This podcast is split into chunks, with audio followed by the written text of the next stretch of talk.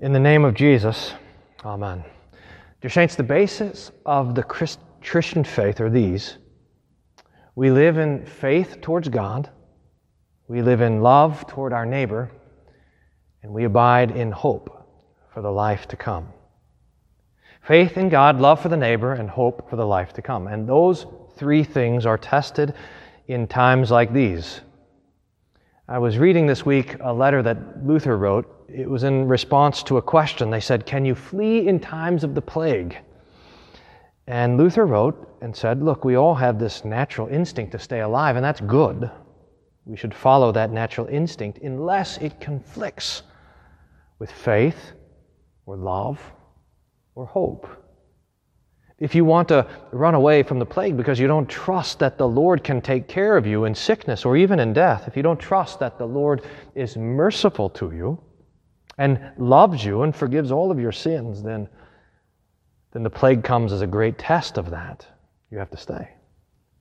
Or, or, if it conflicts with love, if the Lord has given you a vocation to love your neighbor, to care for those around you, you are not authorized to care for yourself before you care for those that the Lord has given you to care for.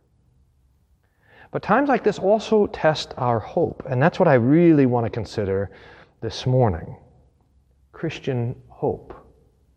The opposite of hope is despair or meaninglessness. And I suppose when things get really rough, that's the temptation for us the temptation to despair. So we want to combat the devil's temptations by reflecting on this gift of hope. Now, there are two types of hope discussed in the scriptures. There's an earthly hope and there is a Christian hope. In fact, as I was learning uh, ASL, I think maybe Aaron was teaching me, uh, the, the, there has to be two different signs for the word hope. The normal sign that you see for in ASL for hope is this. I'm just making sure that I'm doing the right sign. Is this? I hope. I hope it's going to be warm today. I hope that my team is going to win the game if even they start playing games again. I hope that the stock market is going to rebound. I hope that's an earthly hope. I hope, but I'm not sure. I've got my fingers crossed, but I'm very uncertain. But the Christian hope is different. You can't use this sign. It's not a maybe, it's not a wishing. The Christian sign is I hope. I'm checking to make sure that I'm doing this one right as well.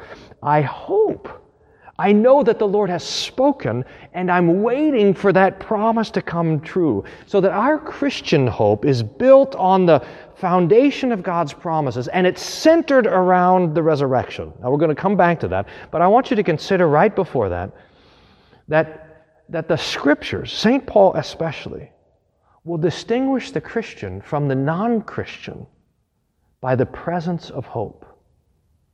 In other words, for the Christian, Hope is something that we have that the world does not. Consider, for example, Ephesians chapter 2, verse 12, where Paul writes this Remember that you were at one time separated from Christ, alienated from the commonwealth of Israel, and strangers to the covenants of promise, having no hope, and without God in the world. Or again, Paul writes in 1 Thessalonians chapter 4 verse 13 this beautiful text. But we do not want you to be uninformed, brothers, about those who are asleep, that you may not grieve as others who do not have hope.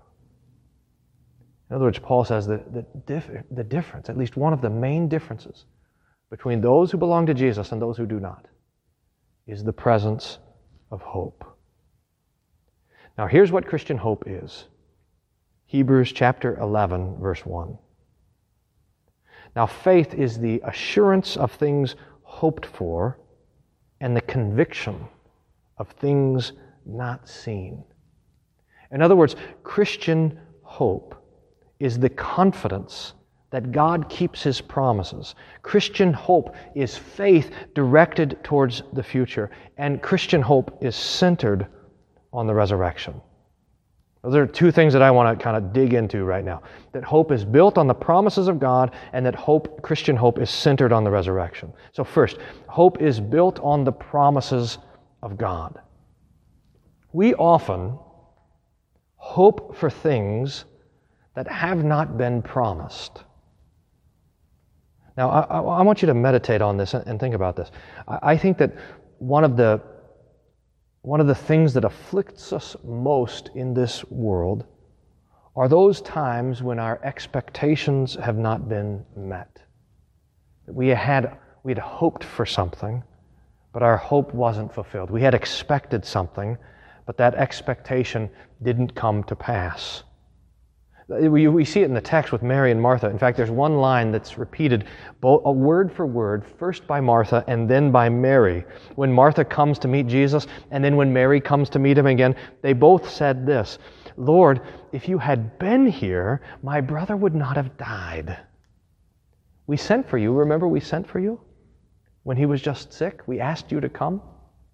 And we had hoped, we had hoped that you would have come and that you would have made him well. We know that you can do that. We've seen you do those kinds of miracles before.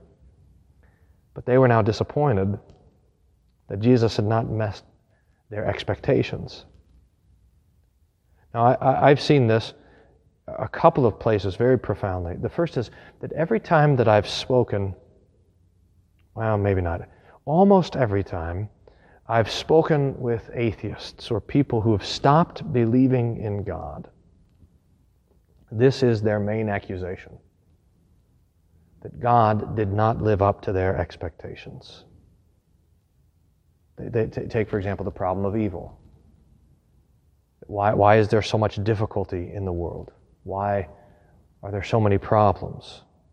How can things be so bad? Or even personal difficulty that they had in their family or in the church or just in life in general, and that, and that God has disappointed them. He hasn't lived up to their expectations.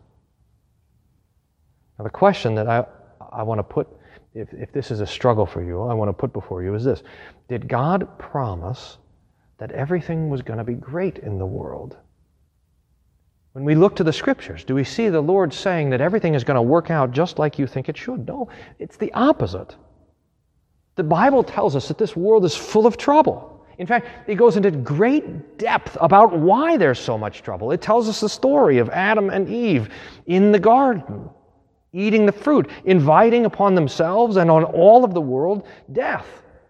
It tells us about the assaults of the devil. It tells us about the tribulation that we have in this world. It tells us about the weakness of our own flesh.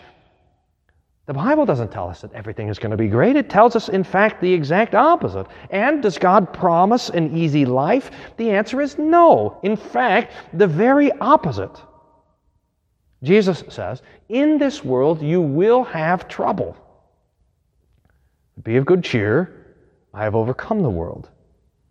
In other words, when things go bad, that's not, that's not proof that God doesn't exist. It's in fact proof that the Bible tells the truth. It's, it's, it's proof that Jesus is true when he says that this world will give us trouble. So, that, so, but you see what happens is that we, we have these expectations from God and from life and from the world that God never promised, and then we're disappointed when they're not met.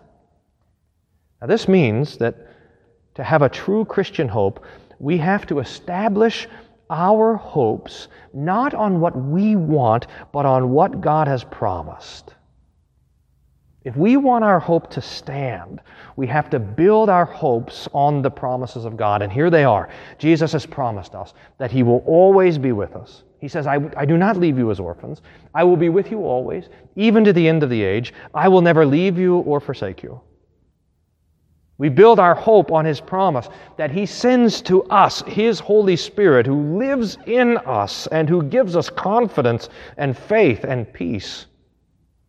He has promised that He will forgive all of our sins, that that's what He was doing when He was dying on the cross, to win for us everlasting life. And He has promised that He has conquered death.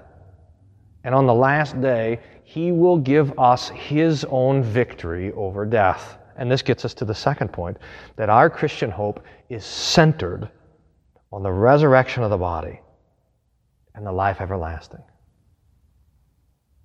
Now, one of the problems, the spiritual problems that we have in the church today, is that we have almost forgotten about the resurrection.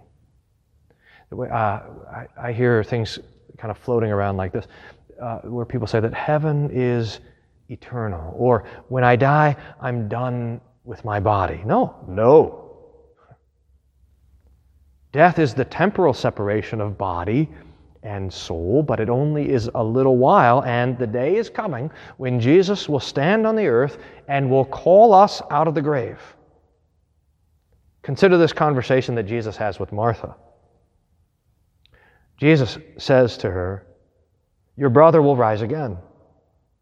Martha said to him, I know that he will rise again in the resurrection on the last day. Jesus said to her, I am the resurrection and the life.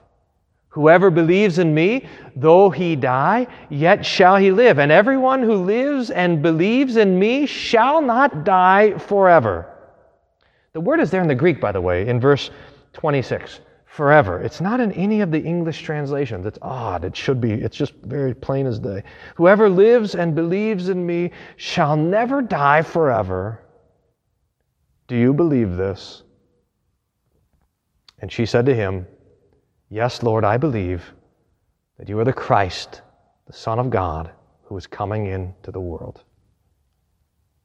Jesus is the resurrection and the life. He is the first fruits of the resurrection, and that means that there is more to come, and the more to come is you and me. All the baptized, all those who trust in Christ.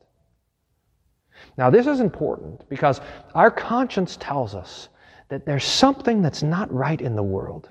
There's something that's not right with death, and that's, and that's true. There's something that's not right with a pandemic. There's something that's not right when we see people injured and wounded. We know that we were not meant for this, for sickness and death. The Bible tells us what we were meant for for the resurrection and for life eternal. Consider just a couple of texts. Romans 8:22 and following, we know that the whole creation has been groaning together in pains of childbirth until now, and not only the creation, but we ourselves who have the first fruits of the Spirit groan inwardly as we wait eagerly for the adoption as sons, the redemption of our bodies. For in this hope we were saved. Now, hope that's seen is not hope, for who hopes for what he sees? But if we hope for what we do not see, we wait for it with patience. Or this from 1 Corinthians 15, Paul's chapter on the resurrection. He says, If the dead are not raised, then even Christ hasn't been raised. And if Christ has not been raised, your faith is futile and you're still in your sins. And those who have fallen asleep in Christ have perished. But if in Christ we have hope in this life only, we are of all people the most to be pitied. But in fact, Christ has been raised from the dead, the first fruits of those who have fallen asleep. So, dear saints, we abide, we abide in hope. The hope that God's promises are true the hope that one day Jesus will return. And when he does, he will stand on the earth and he will call us forth from the dead. Just like he stood and called Lazarus out of the tomb, he will also call you out of the tomb. Come forth.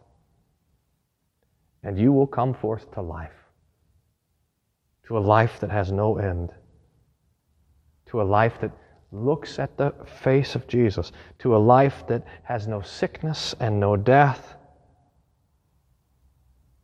to a life that is full of the Lord's blessings. So, these days test our faith and our love and our hope. But we abide in hope. Here's how Paul ends his letter to the Romans. May the God of hope fill you with all joy and peace in believing, so that by the power of the Holy Spirit you may abound in hope. May God grant it for Christ's sake. Amen. And the peace of God, which passes all understanding, guard your hearts and minds through Jesus Christ our Lord. Amen.